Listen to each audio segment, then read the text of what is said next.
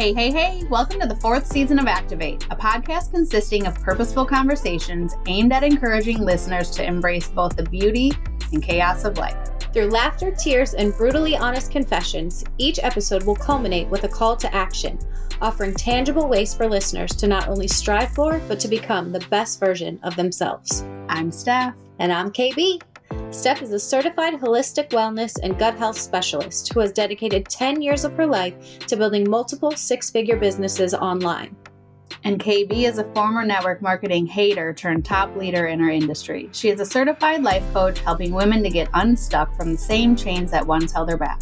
Together, we have built a thriving business by helping incredible women just like you level up in their health and wealth, all while staying rooted in Christ. Thank you for being here. Let's do this. Holy smokes. Holy Spirit. Holy Spirit, yes.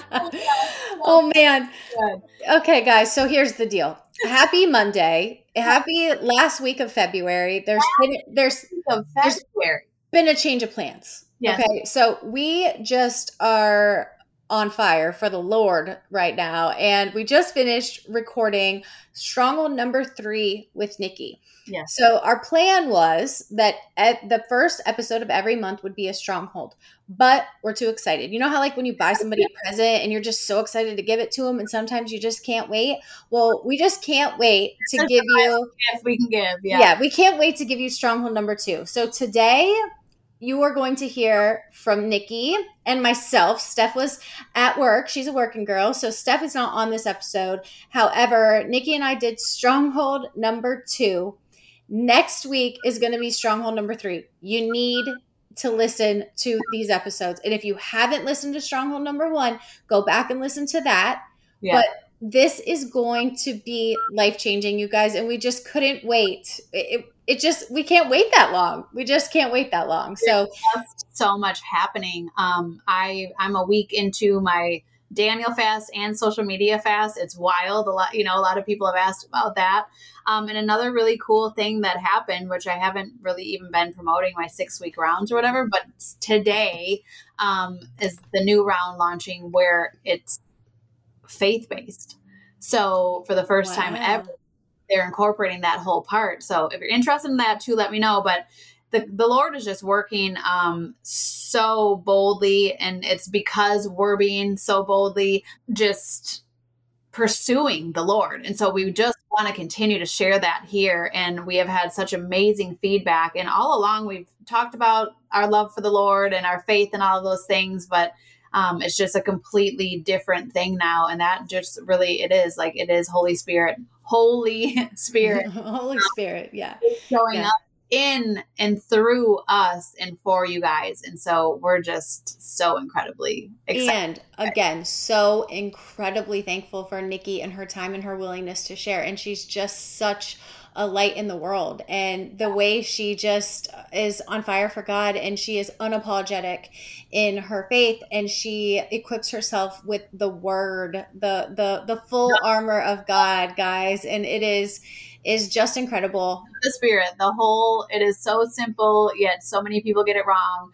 Um, and we just continue I think for both of us continue just to hear things that are like mind blowing oh you know. Yeah little convictions, you know, like, oh boy, you know, and that's the thing. Like you can't change what you don't know. You can't you can't change what you don't acknowledge. And when you're when you're able to see it and acknowledge it, like this is what this is where action can take place. And again, I keep saying it, but this is what activate is, right? This is this is where you can get unstuck in your life and this is where you can take action and there's no better place to take action. This is securing your your place in eternity and there's you know there's no nothing we could teach you or no episode that we could um, come up with on our own that would be more valuable than what we're getting to share with you in these episodes. So um, started but we got away from that right? We kind of and and now it's just so clear to us. In fact that very first week where we are like hey man we're going all in. Mm-hmm. it was mm-hmm. like hey what if we bring back the call to action? Yeah yeah yeah yeah.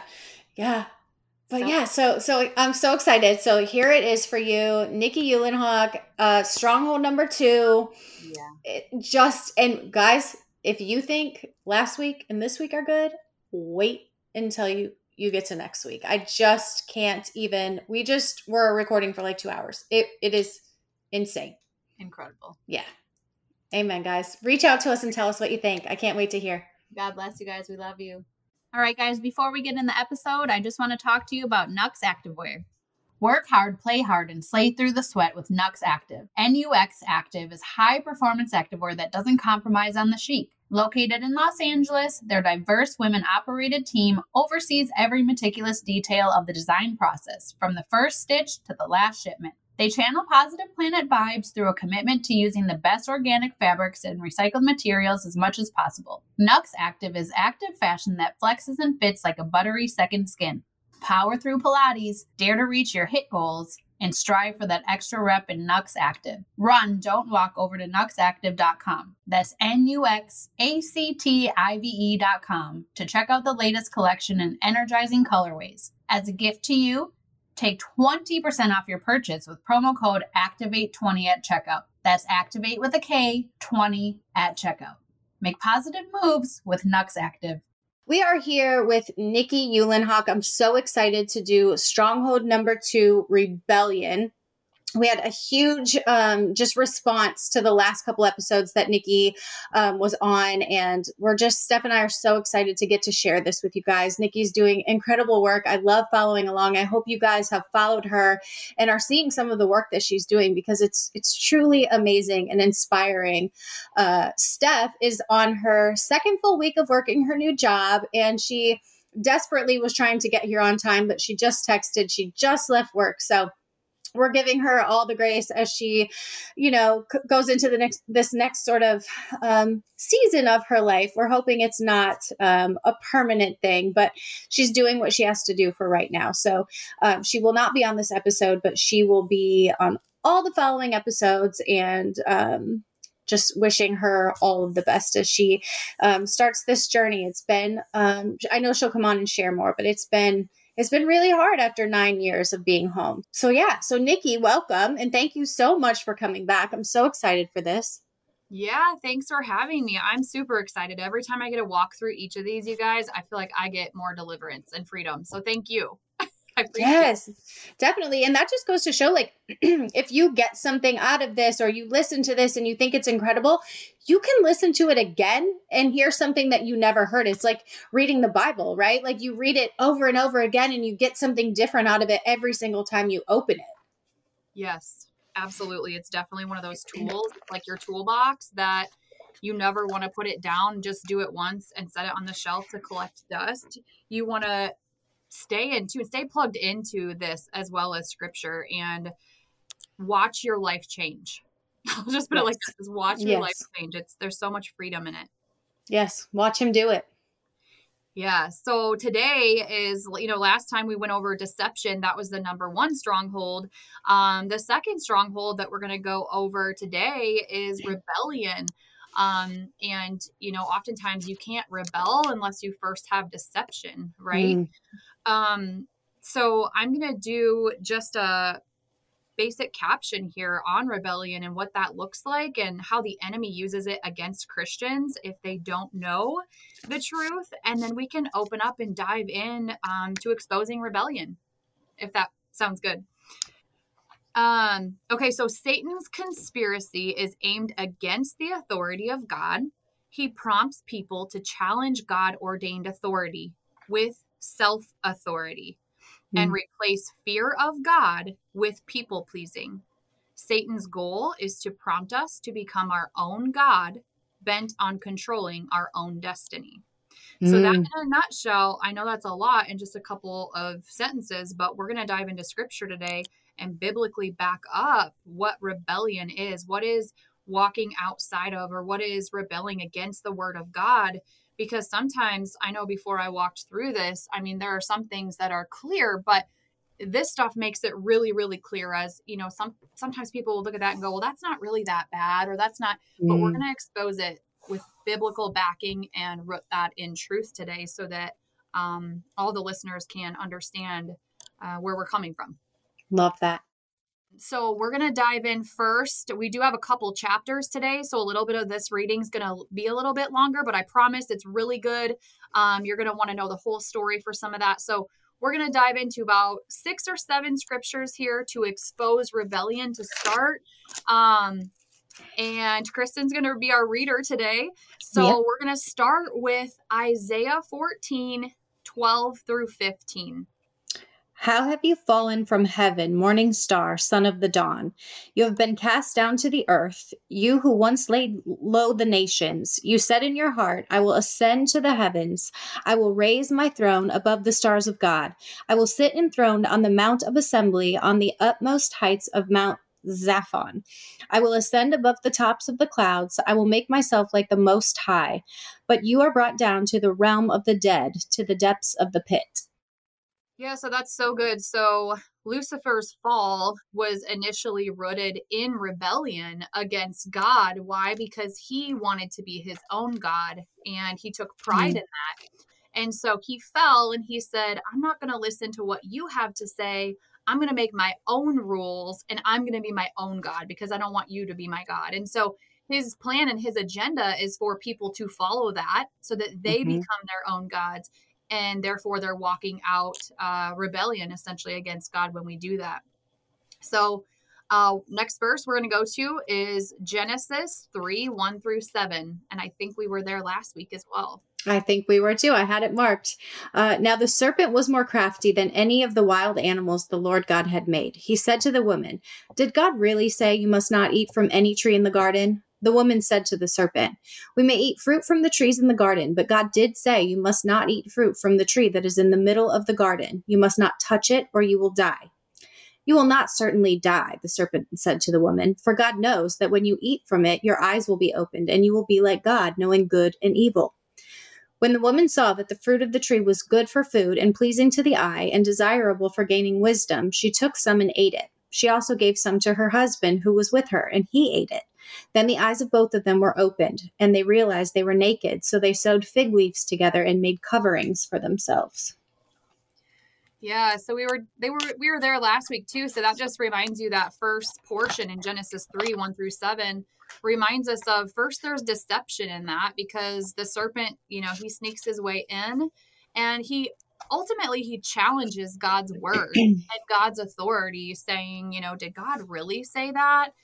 And for someone that maybe doesn't know or they're not rooted in that, they're going to be easily tempted, if that makes sense. Mm. So Eve was easily tempted, and then her hu- or her husband, you know, he was tempted because she was tempted. She ate mm-hmm. the fruit first, um, and so it just goes to show that um, Satan his his ultimate goal is to first challenge the word of God and God's authority to tempt you to get you to walk outside of God's will. Mm. Um, okay, so the next one we're going to go to is First Samuel chapter 15 and 16. So this will be a little bit longer. But all we're right. Gonna, we're going to break them all down once you read through them here. Okay, so Samuel said to Saul, I am the one the Lord sent to anoint you king over his people Israel.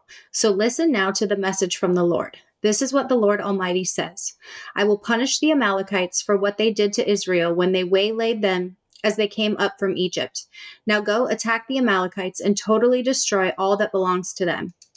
Do not spare them. Put to death men, women, children, and infants, cattle and sheep, camels and donkeys.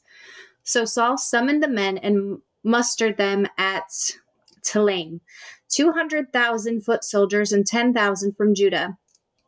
Saul went to the city of Amalek and set an ambush in the ravine. Then he said to the Kenites, sorry, go away, leave the Amalekites so that I do not destroy you along with them. For you showed kindness to all the Israelites when they came up out of Egypt. So the Kenites moved away from the Amalekites. Then Saul attacked the Amalekites all the way from Havilah to Shur, near the eastern border of Egypt. He took Agag, king of the Amalekites, alive, and all his people he totally destroyed with the sword. But Saul and the army spared Agag and the best of the sheep and cattle, the fat calves and lambs, everything that was good. These were these they were unwilling to destroy completely, but everything that was despised and weak they totally destroyed. Then the word of the Lord came to Samuel. I regret that I have made Saul king because he has turned away from me and has not carried out my instructions. Samuel was angry and he cried out to the Lord all the night. Early in the morning, Samuel got up and went to meet Saul, but he was told Saul had gone to Carmel. there, I'm always like, oh, salted caramel trim.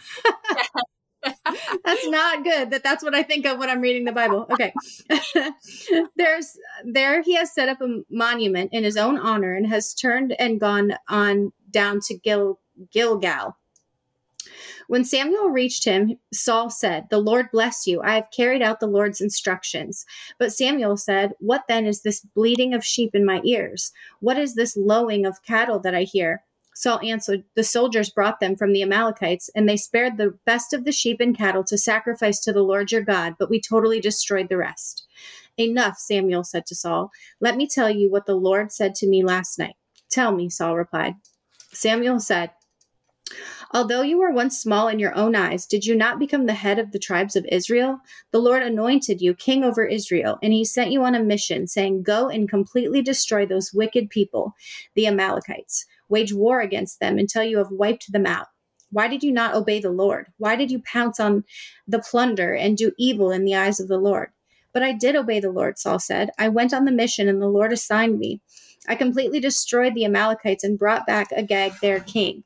The soldiers took sheep and cattle from the plunder, the best of what was devoted to God, in order to sacrifice them to the Lord your God at Gilgal. But Samuel replied, Does the Lord delight in burnt offerings and sacrifices as much as in obeying the Lord? To obey is better than sacrifice, and to heed is better than the fat of rams. For rebellion is like the sin of divination, and arrogance like the evil of idolatry. Because you have rejected the word of the Lord, he has rejected you as king. Then Saul said to Samuel, I have sinned. I violated the Lord's command and your instructions. I was afraid of the men, so I gave in to them. Now I beg you, forgive my sin and come back with me so that I may worship the Lord. But Samuel said to him, I will not go back with you. You have rejected the word of the Lord, and the Lord has rejected you as king over Israel. As Samuel turned to leave, Saul caught hold of the hem of his robe, and it tore. Samuel said to him, The Lord has torn the kingdom of Israel from you today, and has given it to one of your neighbors, to one better than you. He who is the glory of Israel does not lie or change his mind, for he is not a human being that that he should change his mind. Saul replied, I have sinned, but please honor me before the elders of my people and before Israel. Come back with me, so that I may worship the Lord your God. So Samuel went back with Saul, and Saul worshipped the Lord. Then Samuel said, Bring me Agag, king of the Amalekites. Agag came to him in chains, and he thought, Surely the bitterness of death is past. But Samuel said, As your sword has made women childless, so will your mother be childless among women. And Samuel put Agag to death before the Lord at Gilgal. Then Samuel left for Ramah, but Saul went up to his home in Gibeah of, of Saul. Until the day Samuel died, he did not go to see Saul again, though Saul though Samuel mourned for him, and the Lord regretted that he had made Saul king over Israel. The Lord said to Samuel, How will you mourn for Saul, since I have rejected him as king over Israel? Fill your horn with oil and be on your way. I am sending you to Jesse of Bethlehem. I have chosen one of his sons to be king. But Samuel said, How can I go? If Saul hears about it, he will kill me. The Lord said, Take a heifer with you and say, I have come to sacrifice to the Lord. Invite Jesse to the sacrifice, and I will show you what to do. You are to, you are to anoint for me the one I indicate. Samuel did what the Lord said. When he arrived at Bethlehem, the elders of the town trembled when they met him. They asked, Did you come in peace? Samuel replied, Yes, in peace. I have come to sacrifice to the Lord. Consecrate yourselves and come to the sacrifice with me. Then he consecrated Jesse and his sons and invited them to the sacrifice. When they arrived, Samuel saw Eliab and thought, Surely the Lord's anointed stands here before the Lord.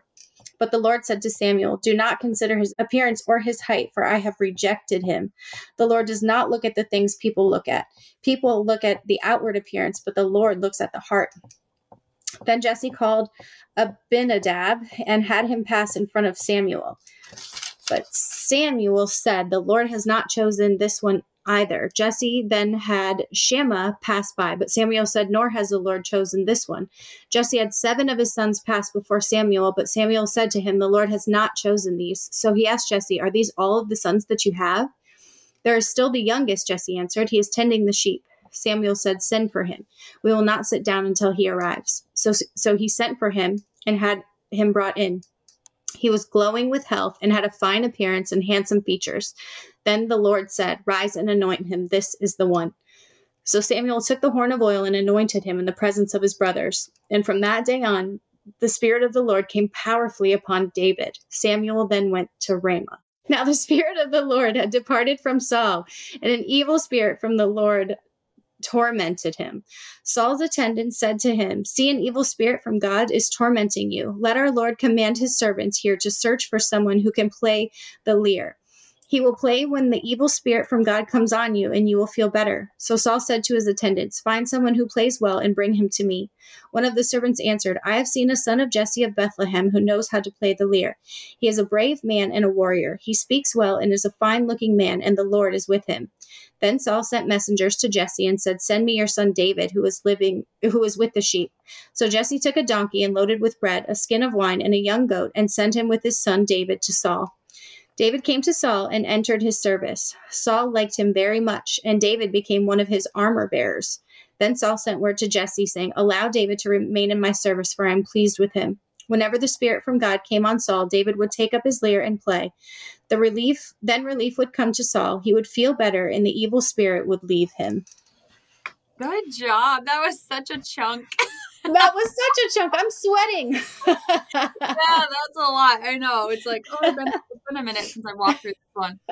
Um, no, that was really, really good. So I'm just gonna do like a little breakdown of all of that of what you what you just read, and I'm not gonna have you read each one again.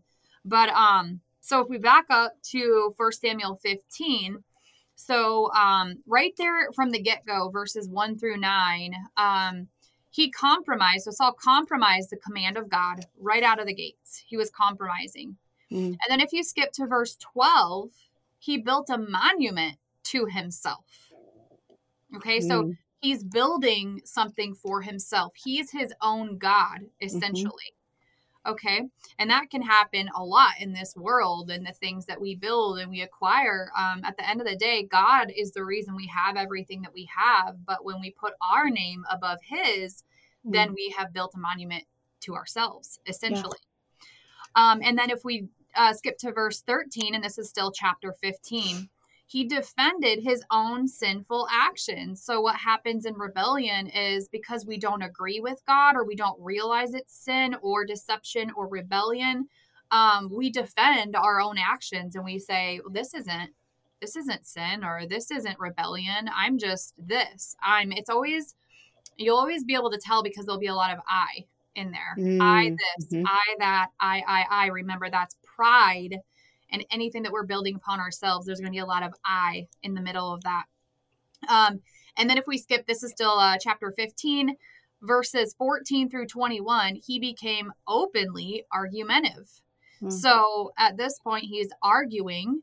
Um, he's not understanding, and he's definitely not coming into agreement with it being rebellion on his on his end. And then chapter 24, um, he opted to please people above God. And that's mm-hmm. where um, there's multiple scriptures that talk about uh, we don't please, we don't aim to please man. We aim to please God in his word. And oftentimes, if we're pleasing man, we're obviously rebelling against God because man wants things and expects things that God would never expect from us, and vice versa. They're mm-hmm. two very opposite um, expectations from man versus God. Um, and then if you skip to 27, um, he then struck out at God ordained authority. So he's basically attacking it, still not mm-hmm. coming into agreement. And then 30 through 31, um, his worship was for public show. Again, I, pride, mm, yeah. I, I, I. That's rebellion, and he's building his own temple essentially.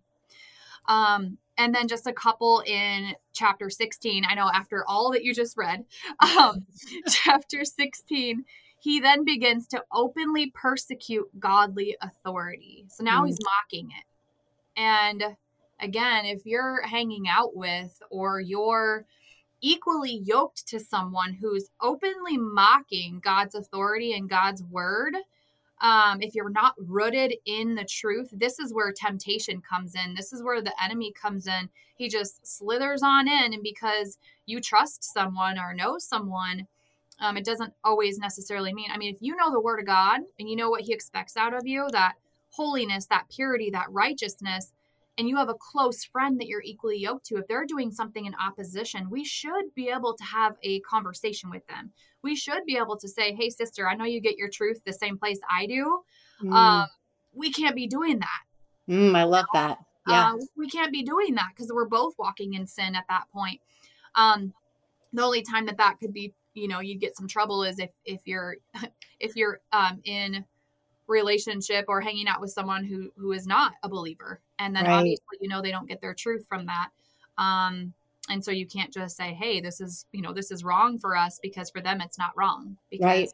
that's not their God Right. um so that was just a little bit of uh of that and then gosh then you go to verse 14 though rebellion led to demonic torment Mm. i'm going to be so bold to say that a lot of times christians today are dealing with demonic torment they're not they don't have demons inside of them Hmm. there's unclean spirits that operate inside of people but you can't have the holy spirit and demonic oppression at the same time but demons can torment you if you're outside of the will of god and that's where we're at in christianity today is we need to know these things so that we don't have to constantly sound like a broken record with prayer sometimes it's our own obedience. Sometimes it's our own rebellion that's causing these demonic um, this demonic activity in our lives. And and really they just have legal authority because we've opened the door. So until Mm. we close the door and we repent we come into agreement with god saying i'm sorry god that was rebellion. I see it as rebellion. I agree with you. I repent of that. I turn from my wicked ways. Then that closes that door. So you can end that but sometimes we don't realize we have the power and authority we've opened the door and now we need to go and close it and um, you're not alone if you have to close doors i've had to close Yeah. many doors in my life i'll say a repentance prayer just in case something's there you know Mm. I and love um, that, I, yeah. I can't tell you how many times chains have fallen and the weight has fallen every time i say a prayer of repentance i'm just like god i don't know if anything's there but if it is show me and let me repent of that Yeah. um, and then also, so this is kind of a recap too. This is from uh, chapter 15, verse 23. So rebellion is identified with the sin of witchcraft. All right. Hmm. So I know that sometimes we look at that. Um, that's sorcery. That's witchcraft. Rebelling against God is witchcraft Hmm. because there's someone else leading, and it's not God. It's not the Holy Spirit. So I know that can sound kind of crazy, but if you go to verse 23, it says it. Rebellion is as sin of divination. Divination is witchcraft. Mm. Wow. So I don't like to hear that. And when I heard Yeah. witchcraft, um, I had to really take a look at that and go, wow, there's witchcraft in the Bible. There's witchcraft in rebellion. Yeah. Um, and had to really back it up there. Is there anything that really stood out to you? I know that was a lot in those two chapters. Um, what stood out to me is that I don't think I've read aloud um, that much for since gosh knows when, like like high school, middle school, when the teacher calls on you, you have to read out loud. Um, but what stands out to me, honestly, um, it's interesting because what I keep what keeps coming to my mind as you're talking is like that Grammy performance. I don't know why that's what's coming to my mind, but it's just like and even the super bowl halftime show like I, I don't know like it's almost like if we if we love those things that's rebellion against god right? Like that's so opposite to what he wants for us and what he's showing us is good. Um so i don't know why that came to my mind but i guess just because it's just been so recent. Um so that came to me but also comes to me like i just it, there's so much here and I could have read these two pages and never stopped to think rebellion is like the sin of divination. Like that's huge. But I think I could have just read right by it, you know? It's so interesting. Yeah, I'm with you. Like there are times before I would have read through this and we didn't have this material yet, uh, this Freedom Quest material. And so this is a deeper dive into Mm. our actual sin. You know, rebellion is a sin. Well, where's rebellion in the Bible? And so then we go back through and we pick those pieces and say, well, here's actually where it's at. And then we can identify that. But yeah, you're absolutely right also with um the I don't even know what to call it because I don't watch any of that stuff. Oh my gosh, good. I don't I but I didn't even I did not I will say I did not watch it either. I watched a few minutes of the halftime show and then I went to it was it disgusted me and then I went to bed, but the Grammy thing, I don't watch that either, but I just it just kept popping up in my, you know, Instagram and honestly Yeah. it was like hold the line and people like that being like no, like this is Satan worship. And Yeah. you know, so it's it's just I don't know scary and crazy. I have seen a lot of that, and that's really cool because the Holy Spirit. So this is what's happening. So conviction is from the Mhm. Holy Spirit. Condemnation is from the devil. So when the Holy Spirit lives inside of us, we're born again. He leads and guides us. So whatever's grieving him, listen, he doesn't love the Grammys. He doesn't love the halftime show. Mhm. So you're literally feeling his spirit grieving because his spirit lives inside of you yeah. um, I used to listen to some of the most terrible music and watch some of the most terrible TV shows pre Jesus. And I never asked him to take those things away from me. But once I got born again, those things just felt like friction on my spirit when I would hear secular music and TV. And, and those aren't sin. But what happens is it's secular people doing secular things Mhm. that aren't led by the Holy Spirit Mhm. when we see and hear those things, our spirit grieves. So we Yeah. can sense and understand that. Um, and I also understand where it's coming from. I, but that's also testing the fruit. If someone Mhm. says they're a Christian, but they're operating in stuff like that, yeah. you got to ask yourself sometimes, would I be able to talk like that? Would I be able to walk like that? Because see, the Holy Spirit transforms us. I could Mm. walk and talk a whole lot of secular before Jesus, Yeah. a Yeah. lot. hmm And then when he comes in and he transforms you, it's almost impossible. Yeah. You do it and you feel so convicted, not condemned, Yeah. so convicted and, and just yucky. Yeah, that's interesting because re- so, you know you know how Colleen Hoover books are like all the rage right now. They're all over the place, and I've probably read ten of them. And I mean, I'm like page chapter, you know, like nonstop, can't put it down.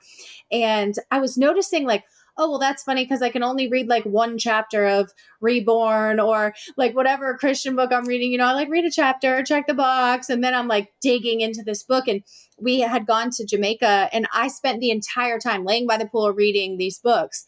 And right on our way home from that trip, I had this strong conviction that I'm not supposed to be reading those books. And I was like, no, God, not the Colleen Hoover, because I really enjoy them. They're so enjoyable.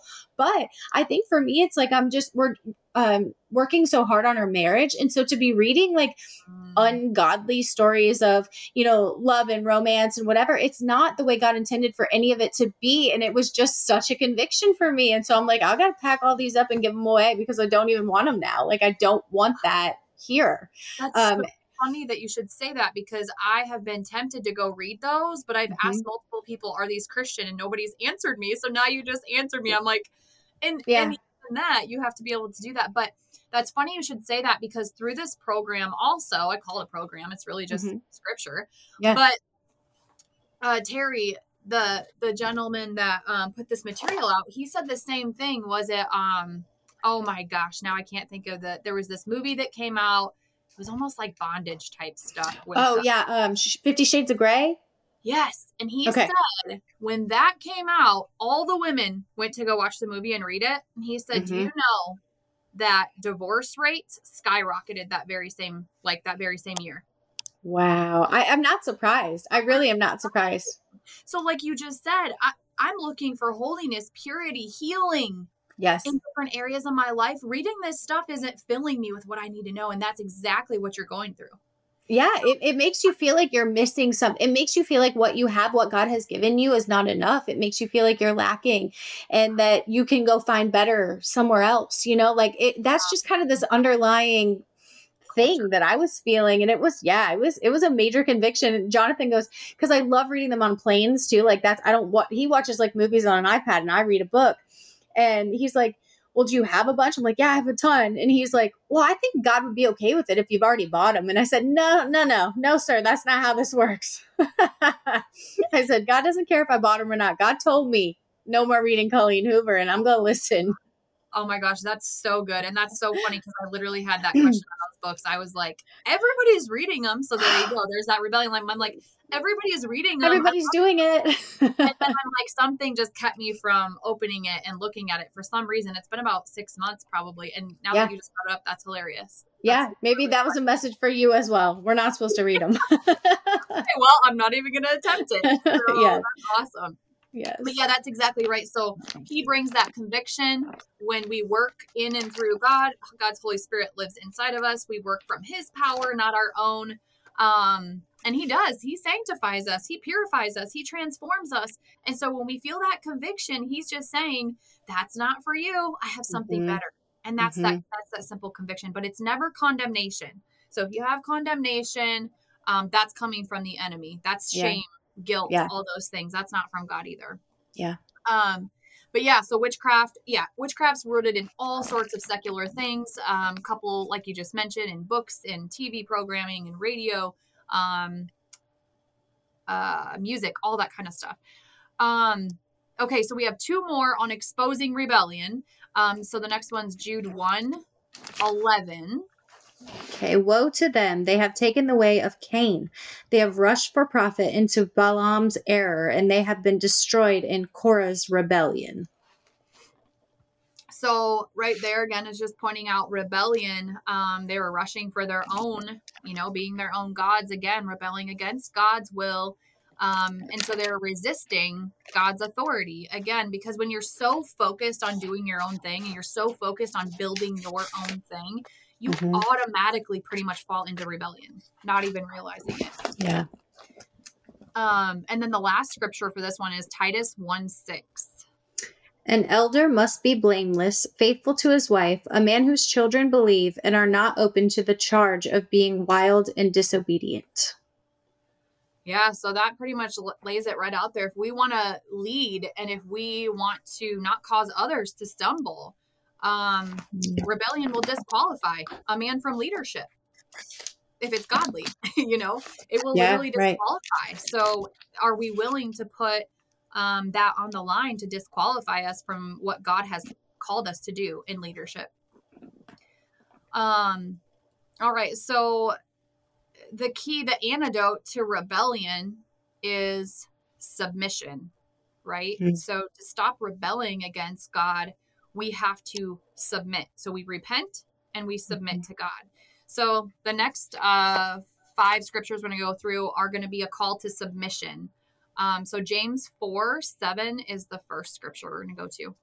I just want to say something. So this is coming Yeah. to me too. Is that just like so when when God convicted me about reading those books, I just I I really wanted to be like, no, I want I really I don't. It's not that big of a deal, right? Like I want to read the book, but the truth of the matter is, your life will never be.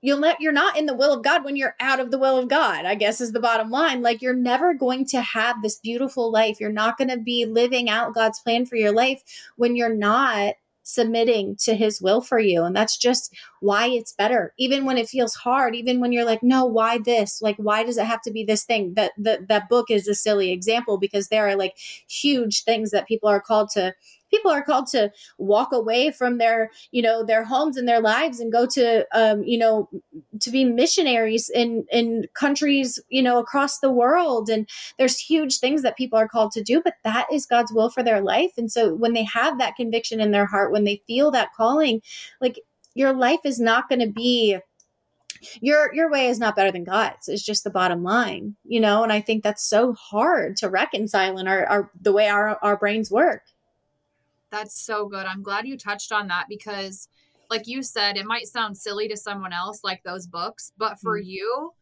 the minute you've been convicted from the Holy Spirit, that book is a sin now Yeah.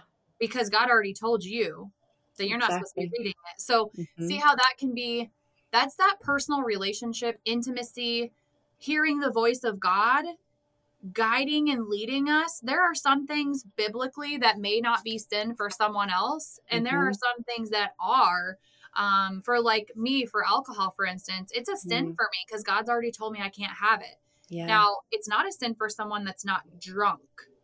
right. So if you don't know your limits and you can't just have one, Yep. and it's probably a sin. But there are just different things like that that um I'm not supposed to be doing, that you're not supposed to be doing. And that's that level of intimacy that is so good because without hearing the voice of God and without those little convictions, He Mhm. already knows that we can't have those things go with us into our future for our purpose. Right. They're Right. going to hinder us, they're going to slow us down, they're going to keep uh, handcuffs on us, essentially, Right. in Right. some way, shape, or form. Maybe it's even just the way we think. Exactly. hmm and uh, like kristen said it may not be easy at the time but i can also um, say that once you get through it and you say because there are some things i didn't want to release either hmm when i heard him say it.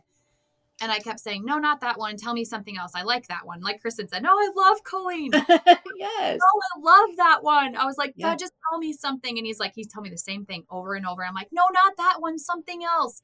And he told me the same thing for a year and a half.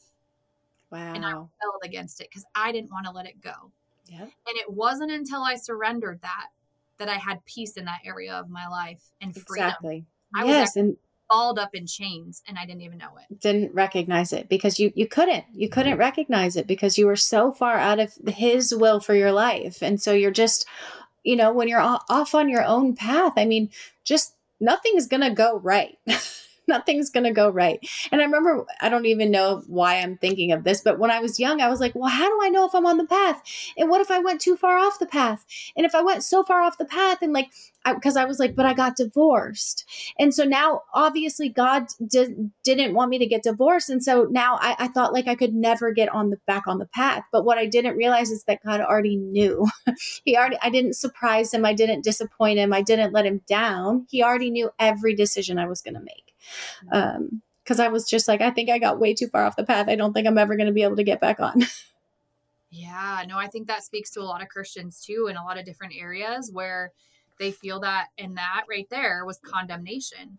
See how the Mm, enemy was coming in and he was deceiving you, telling you you're too far off, you're too far gone, you're too far. Guess what? You were never too far gone for God. yeah God Yeah. is bigger than any of those situations, any of those circumstances, and He's going to take them turn around for the good. But the enemy can get us so stuck if we don't know the truth and Right. thinking that we're not good enough for God. There's nothing that we could ever possibly do to be good enough for God. He chose us and He just wants us to choose Him. And when we choose Him and we seek Him and we follow Him, that's where we get our power and authority from, is all Yes. straight from Him. It, we are Amen. nothing without Him. Yes, amen, amen, amen. Okay, so good. So, okay, back on track. James 4 7. So, submit yourselves then to God, resist the devil, and he will flee from you. Yeah, so simply said, submitting to God is an act of resisting the devil. So when we submit to God and say, okay, God, I don't want to do this, but okay, God, we Mhm. automatically repel the devil. How cool is that? Yeah, amazing. Like, I don't even have to do anything else other than submit to God, and the devil's Yes. Yes, yes. Um, all right, Hebrews 13 17. Okay, have confidence in your leaders and submit to their authority because they keep watch over you as those who must give an account. Do this so that their work will be joy, not burden, but but I'm sorry, for that would be of no benefit to you. Yep. So the people in leadership, we we're supposed to submit to them. Um, Mm. especially if they're, you know, they're getting there. I mean, you should never submit to someone in leadership to walk yourself into a sin, but we Mm. should respectfully submit to leadership, regardless of our opinions. Sometimes, as long as it's not leading us into rebellion or sin. Yeah, that that was I'm not gonna lie, that was convicting to me when I read it. I was like, oh, that's a little convicting, just be politically speaking, like like what about those in what about those in government? What about those? What about that's what I was thinking. Yes, exactly. yeah, yeah. So I think that's a good one too, just especially with where our world's at right now. It's like God's still like submit, just Oh don't gosh. sin. Just don't walk into that sin. Ugh, that can be tough. yeah. Um all right, and then the next one's Ephesians 5 22 and then 6 2. Okay. Um, 522. Wives, submit yourselves to your own husbands as you do to the Lord. And 6 2. Honor your father and mother, which is the first commandment with a promise, so that it may go well with you and that you may enjoy long life on the earth. Yeah, that's so good. So I'm going to touch on this because our culture is so twisted today that, you know, people get so uptight sometimes about these statements like, well, I have to submit to my husband. Yes, that's actually the godly order that Yeah. God wanted us to. Now, God's natural order is God, then the husband seeking Yes. God, godly wisdom, Yes. then the wife submitting to the husband who's seeking God. Yeah. So if your husband's out sinning and doing all this crazy stuff, again, you're not supposed to walk yourself into sin, but Mhm. natural submission to our husband, natural submission to our parents. Now, again, if you come from a dysfunctional family where your parents, you know, they they weren't godly, they did some things.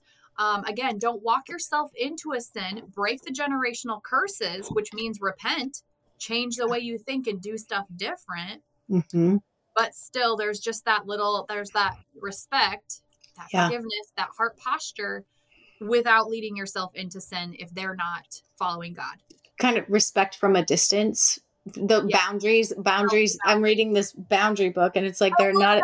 Are you reading? I have you read it? Yeah, we're doing a little book club. Um, yes. But that boundaries are not just a good idea they're a god idea. And sometimes we think that you know turn the other cheek forgive everyone for everything because that's what god says but boundaries are really important. So sometimes to be able to you know be able to do these things that god's asked you have to set a boundary put a little space in between you and if someone is living in sin.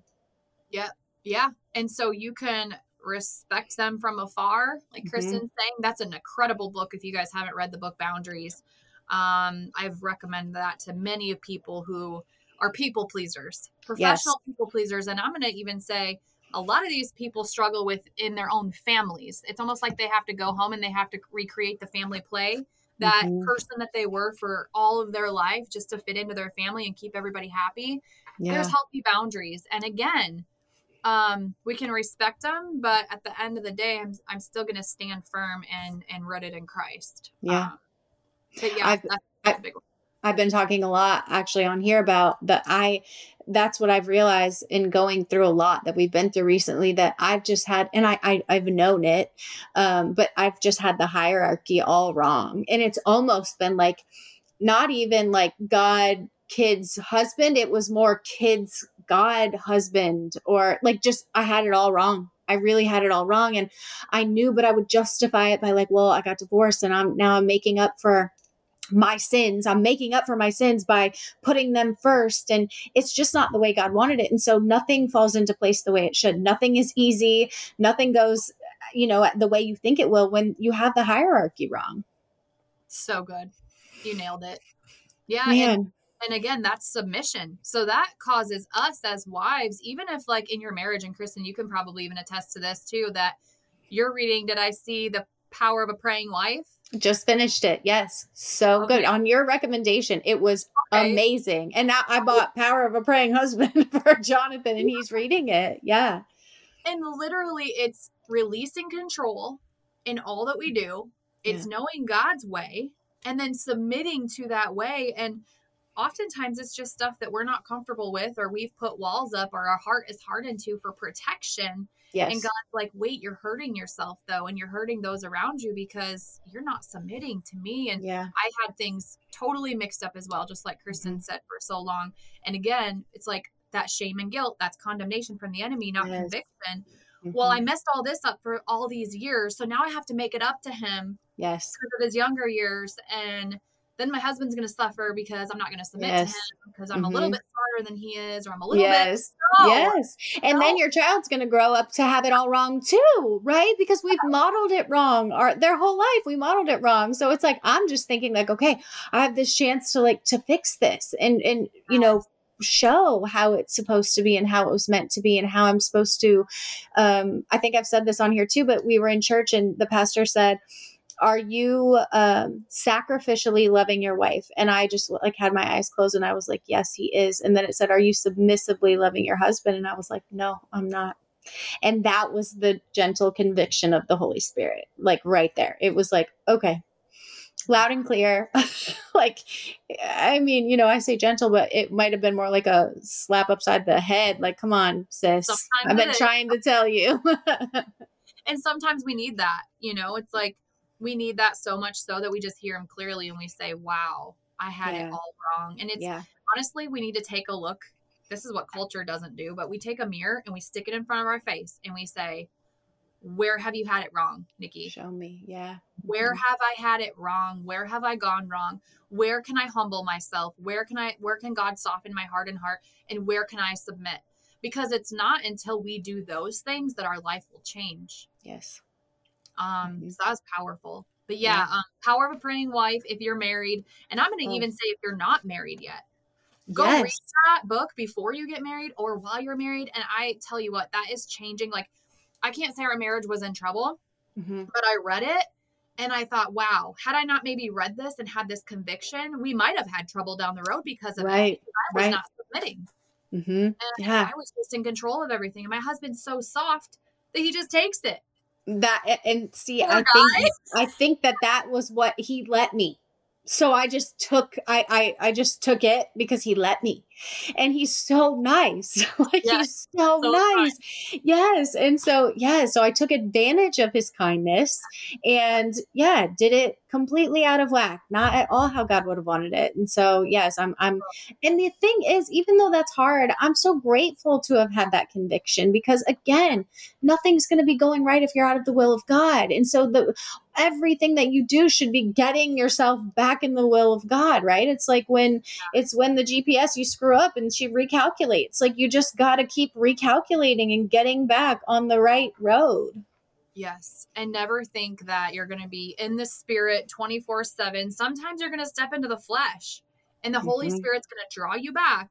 Now, the enemy's going to say, he's going to convict you when you're in the flesh. And he's going to say, You messed it all up. See, you did this. See, you did that. And instead of saying, yeah, you're right, you're going to say, yeah, you know what? You are right. I can't do any of this without God. And then you're going to step back Yes. into the spirit. And so it's just that Yes. use those convictions from the um, Holy Spirit, but then use that condemnation when the enemy comes in and go, yeah, you're right. I shouldn't have been out here playing around by myself anyway. Right. To turn you God. straight back to God. Yeah. I'm going to go right back. Like, I need to be spirit led right now. And right now, I was just in my flesh. Yes. So I use whenever the enemy tries to come in, I'm like, yeah, you're absolutely right. It's a dangerous place out here without God. Mhm. So I'm going to mhm. step back in and be spirit led and not fleshly led right now. Yes. So yes. just know that sometimes you're going to go out of step and that's okay you're going to come back in you can't you can't be god you can't be perfect um we just can't Yeah. be we're human so right. Right. um wow okay that's good let's go matthew since you have that one pulled up Okay. matthew 8 5 through 15 and then i'll pull up first peter Okay, thank you. All right, so when Jesus had entered Capernaum, a centurion came to him asking for help. Lord, he said, my servant lies at home paralyzed, suffering terribly. Jesus said to him, Shall I come and heal him? The centurion replied, Lord, I do not deserve to have you come under my roof, but just just say the word, and my servant will be healed. For I myself am a man under authority, with soldiers under me. I tell this one, Go, and he goes, and that one, Come, and he comes. I say to my servant, Do this, and he does it. When Jesus heard this, he was amazed and said to those following him, Truly I tell you, I have not found anyone in Israel with such great faith. I say to you that that many will come from the east and west and will take their places at the feast with Abraham, Isaac, and Jacob in the kingdom of heaven. But the subjects of the kingdom will be thrown outside into the darkness, where there will be weeping and gnashing teeth. Then Jesus said to the centurion, Go, let it be done just as you believed it would. And this servant was healed at that moment. When Jesus came into Peter's house, he saw Peter's mother in law lying in bed with a fever. He touched her hand, and the fever left her, and she got up and began to wait on him. yeah that's so good so um you know faith is defined as living under authority so Mm.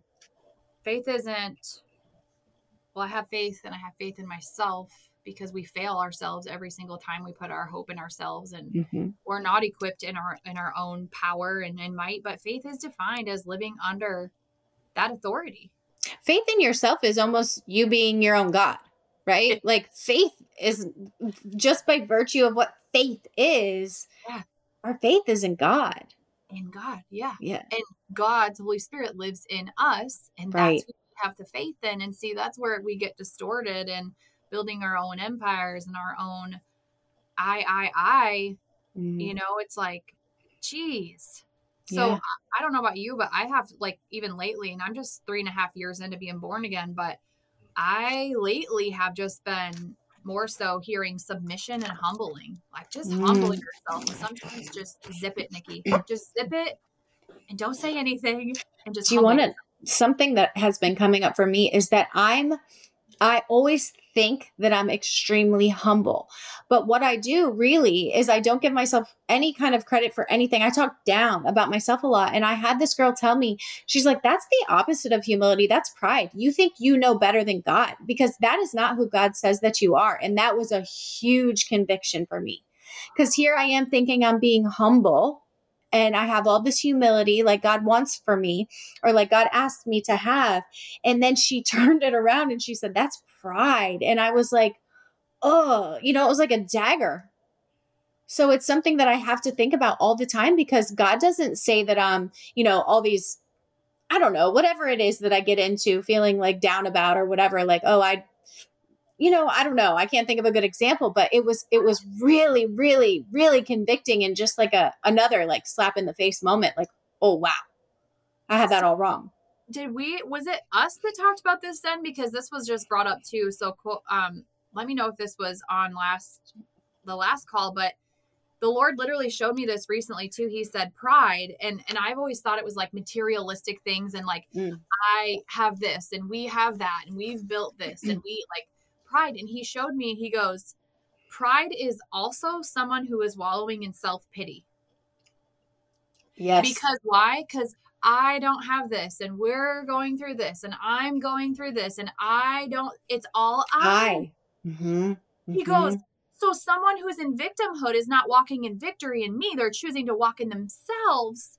And even though they haven't built a monument, they've built right. their life all self-consuming around them and their victimhood and that is pride mm, dang so good like, whoa so yeah. there's two different sides and so that kind of reminded me of what you just said the lord literally showed me that a couple weeks ago because i know some people who have been in the same problem as they were 20 years ago. If I ran into yeah. them at the grocery store, I have to run because I'm like, oh, they're going to tell me the same story. Yeah. I gotta yeah. go. I can't listen to it one more time because yep. they're so self consuming in their problems. That's right. pride. Right. Right. They've almost made an idol of their problem at that point. Yes. And and mm-hmm. it's like, where's God? Mm-hmm. So what did God say about that? And they're like, what do you mean? Right. Well, what did God like? God can heal that. God can help yeah. you. It's almost like, well, God's allowing us to be stuck here for so long. You know, it's like the, it almost turns into like blaming God for the problem instead of realizing that yes. you have total authority over it because of God. Yeah, so I don't know. I think that's a word for somebody. I know it was a word for me. So since you brought it up, I heard it from the Lord a couple weeks ago. He said, Pride is anything self absorbed, whether you're in victimhood mentality, you have mm-hmm. all these things happening to you. Remember, I am bigger than anything you could ever possibly go through. Yeah. But you're not turning to me, you're turning to yourself consumption. Mm-hmm. or anything that you're building upon yourself. Look at me. Look what I have. Look what we've built. Yeah. Or defining yourself by fleshly things rather than what God says about you. Because I think that's what I I just feel like humility is never being, you know, I don't know, like it's it's like, you know, I, I noticed Susanna will say it a lot to me, like, you gotta take a little uh, like you've done this like you've done it what whether like you've done it with god or whatever. But i'm just like oh no i'm not that great. I didn't do the thing. And she's like no you know there's just such a line between because I, I just really believed it to be humility but really i'm just really opposing what God says that I am. Yeah, and what he's done in and through you. Right, right. The work he's done. I think that's it. I think you're feeling conviction because mm-hmm. I've felt conviction like that before too. And I actually had to go back and look, and it was the way that I had declared it mm. as I had built it. I didn't give ah, Right. That's where that's where he showed me you feel guilty about the way you showed up three years ago because you said you built that. Mm. You didn't give me the glory for that. And I'm like, yeah, you're right. That's yeah. exactly why I feel conviction on that. And so he said, we did that, but you yeah. took all the glory. Wow. So maybe, I don't know if that's what you're like. I maybe, I yeah. I, I showed up, but that's it, something you showed me. Yeah. It was just such an interesting, something I never ever considered. And I mean, I kind of, I hate that when that happens, but then I also love it because it's like, whoa. And just every it's just like what I, what I said about reading the Bible. You open it and you learn something new every day, or every time you open it, even if you read the same passage, like you're learning something different or seeing something that you haven't seen. It's kind of the same thing with just like, you know, you've lived your life in this way all along and you've thought you were doing things right. And then all of a sudden, boom, there's like this just this conviction and you see everything differently. And it's just so mind blowing. And, you know, you just, I don't know, he just, he, his timing, he shows you things in, in his timing, you know? he does and i was just talking to some uh, people the other night in this other freedom it's like inner healing ministry that we do and they're in their 50s and they're getting this revelation and this conviction and realizing it's a spirit led life not a fleshly led life and they're like man i've had it wrong for 58 years yeah yeah like is it is it too like i feel like it's too late like what do i do now and it's like no Mhm. God knew that you were going to be 58. He Yes. you were going to be right here in this healing ministry on February 15th. Yes. And he's the voice saying, Re- recalculating. He's And just he- getting you right back. Yeah. He is. And so there's no guilt in that. Yeah. And, you know, it, it just, he knew.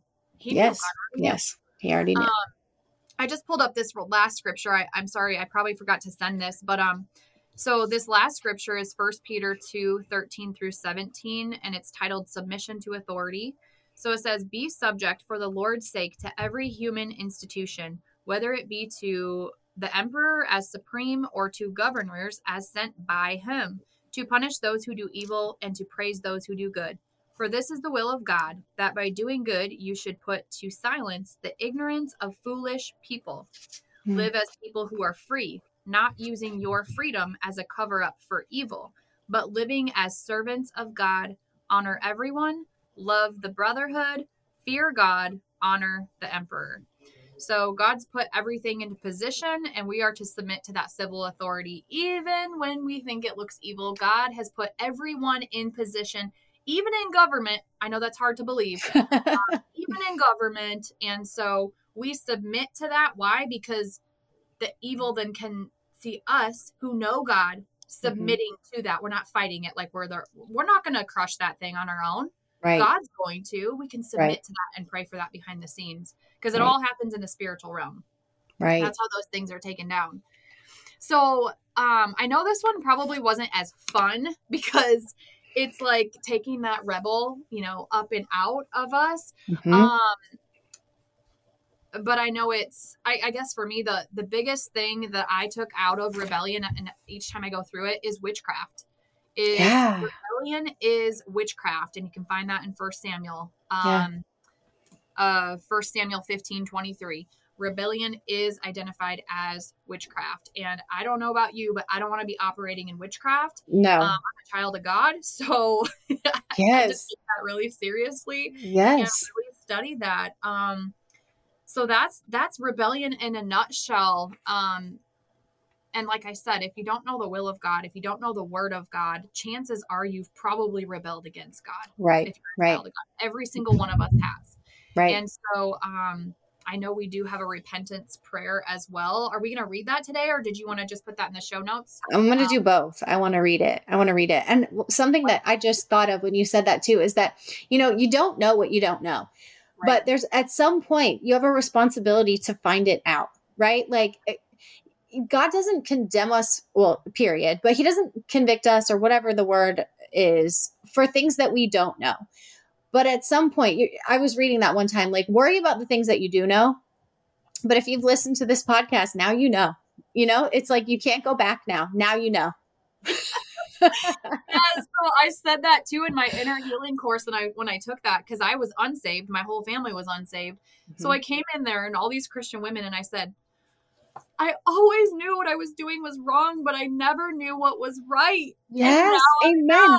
Now you know. Yes, you can't unknow it now. Now you have a responsibility and I just like it's a it's a it's a huge responsibility, but again, you want to be living in the will of God. There's no better way to live than in the will of God. So, um, you know, ah, yeah. Okay, so so this um repentance prayer. Okay, so Gracious God, you are sovereign and holy, compassionate and faithful.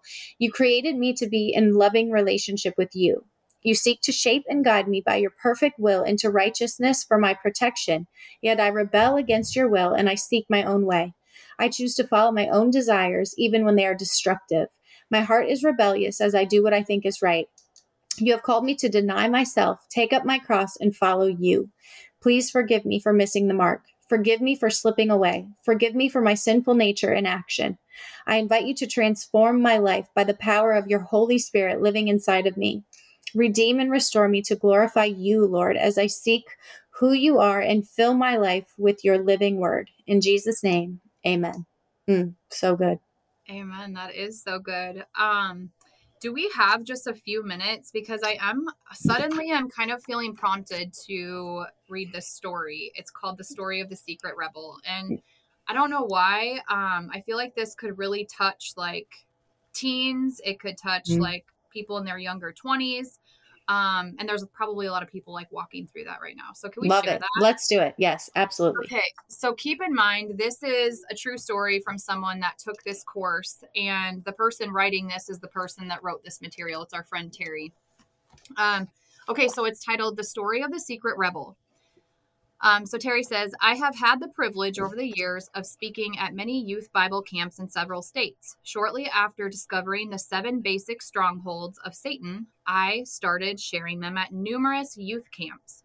At one particular camp in Minnesota, the messages seemed to be falling on deaf, unresponsive ears. Satan was working hard to pluck the seeds of the word from the hearts of the young campers. I was asking God for a breakthrough. Later in the week, we had a testimony. A young woman who was a very popular counselor stood up and went to the microphone. The Holy Spirit used what she had shared to spark a major breakthrough among the campers. I'll try to capture her testimony the best I can remember it. Here's what she shared with us. I know some of you have been mocking the messages Terry has been bringing this week. Let me share my, my story. I grew up in a sheltered Christian home. My parents set strict boundaries for me. They thought I was the perfect little girl, but they didn't know I had become a secret rebel behind their backs. I was devious and deceitful. My whole life was a lie. This week, Terry summarized my entire life story. My deception and bitterness fed my rebellion. One night, I lied to my parents about where I was going. I ended up at a wild party with some friends. There was alcohol, drugs, and sex. It was wild. When it was time to leave, the driver of the car had already passed out. I was only 15 and didn't have a driver's license, but my friends threw me the keys and told me to drive. On the way back, I lost control, rolled the car down an embankment. When the dust settled, three of the passengers were dead. I oh. lost my best friends that night. I think about her I think about them every day. Many of my classmates and much of the community blamed me. It was a very heavy burden for me to carry. Satan comes only to lie, steal, kill, and destroy. He promises us fun and pleasure, but delivers disappointment, hurt, pain, and regret. He wants us to ruin our lives. Jesus has forgiven me. I now walk very close to him and seek to serve him with the rest of my life. For that, I'm very thankful, but I wish I could take that night back. I thought I was a Christian and didn't think Satan could touch me, but I was so wrong. I was only 15 and I was already in bondage to the first five strongholds of this program. I mm-hmm. was deceived, rebellious, angry, bitter, and unforgiving at my parents, sexually immoral, and getting drunk every chance I got. I thought I, I thought I had found the good life, but it turned out and turned on me so quickly. I was playing into Satan's hand and didn't even know it. Many of you are heading down the same path I was on. I hope my story is a wake up call. I beg you to open your eyes before it's too late for you or someone close to you um, before this happens to you or someone close to you. You might not end up in a car accident, but your whole life is heading for a wreck in some way, shape, or form. Some of you are going to get pregnant and have secret abortions. A few of mm-hmm. you have already have. Others are going to battle addictions to alcohol, drugs, and pornography. Many of you are already harboring anger, bitterness, unforgiveness, and hate. Open your eyes and soften your hearts. Satan already has a rope around your neck, and it's going to choke the life out of you if you don't get free now. Jesus wants to save you from more than your sins, He wants to save you from yourself. Jesus yeah. is in the business of setting people free. Mm-hmm. So that was it. That was her story. It was followed by several minutes of silence and tears. The seeds of the gospel had been well watered. The Holy Spirit was working. Several became Christians that night. Others rededicated their lives. Many started sharing the depth of their own secret sins and bondage after that and how their lives were out of control. They are all asking for help. Rebellion can be so subtle, yet so destructive. Hmm. Wow. So I know that's younger, but um, no, I that I resonates with my younger self, and I know like I'm already thinking of who I'm going to send this podcast to, um, because I know that can speak to so many. Yeah, that's so so. Yeah, good. that's just one, and then I don't mean to jump ahead, but next month you're going to want to come back because it might be one of my favorites. I'm, I can not wait. I literally, I cannot wait. Um, this was incredible. Um, I just learned so much and I, I just love learning from you, Nikki. And I'm so grateful. We, we all, Steph and I, and everyone who's listening and sending us messages, like we're so grateful for your time and your willingness to share with us. It's just, it's just going to change so many lives. And I, I thank you. Yes, I thank you guys. Like I said, it's honestly just as fulfilling for me to just go through this and walk through it myself each and every time. So it's actually a gift for me. So thank you for yes. allowing the word of God to just continue spreading to more ears and um, for the purpose of setting souls free. So Amen. Amen. All right, everybody. Thank you for listening. Happy Monday. Have the best day, and we'll see you here next week. Okay, that's a wrap on another episode of Activate. Stay up to date by following Steph underscore view and Kristen Lee Ballard on Instagram. Please share this episode and rate and review us today on iTunes. Thanks for being here. We love y'all. Later.